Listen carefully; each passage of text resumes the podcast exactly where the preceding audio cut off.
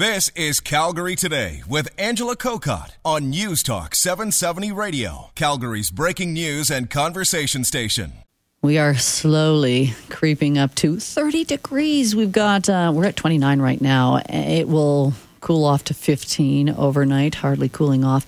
Tomorrow, sunshine and 30. Same story for Saturday, sunny and 30. And then Sunday, sunny and 28. And uh, as I mentioned, 29 degrees right now. The weather brought to you by Atco Energy. Looking for a trusted company that offers great rates on electricity and natural gas? Visit atcoenergy.com. Uh, definitely an unsettling story coming out of the uh, northwest community of Bowness.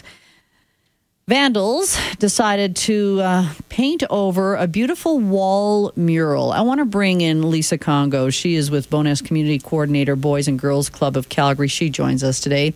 Hello, Lisa. Hello. Maybe Thanks first for having me. You bet. First of all, describe the wall mural to me.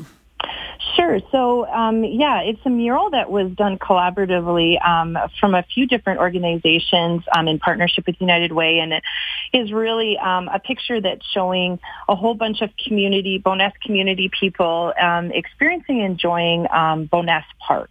So it's a park scene with people bike riding and enjoying picnic tables, or the little train that was in Bowness Park. So it's just kind of celebrating what great stuff exists in Bowness. And this is on what wall, Lisa?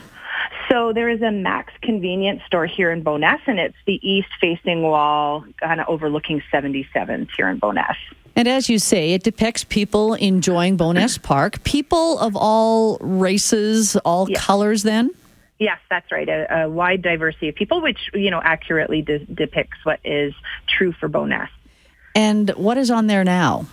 Um, well, this morning we had a, a resident come in who was really upset with what had been kind of written on it. So there's the phrase um, in white spray paint, white only, and then um, all of the faces of the people that are of color represented in the picture have been spray painted over with white spray paint to deface them. Okay, well, that's the, the part that is so unsettling. So, Yeah. um, do I understand that you actually were trying to remove it, or is it still there right now? For sure, yeah. So this morning, it's actually not on um, the wall that the Boys and Girls Club property owns, but obviously we serve a very um, diverse community that we love, and uh, like not 500 feet have a club full of, you know, diverse staff and children there. So it was really important to me to at least try to go out there and fix it, and. Um, in the process of fixing it, realized that it really needed to be painted and it had been permanently altered and really the only thing that would fix it at that point was going to be paint. So I was out there for about an hour trying to, but it didn't, um, it didn't take it off. You could still see it. I know the city has their graffiti abatement program, and uh, anyone who sees it in their neighborhood, make sure you call 311, and there's going to be some help. But what kind of help are you going to get, Lisa, or do you know how they're going to be able to repair the mural? Yeah, and the amazing thing is, and that's what I love about the the community of Bowness, the uh, merchants in Bowness all got together and um, arranged to have uh, the mural completely restored. And um, and actually, it's already fixed. So if you went by it right now, you would see nothing of what existed this morning, which is amazing. And 311, which I called. So yeah, as you mentioned, if anybody does come across um, graffiti and especially graffiti that, you know, obviously is hate and, you know, kind of focused.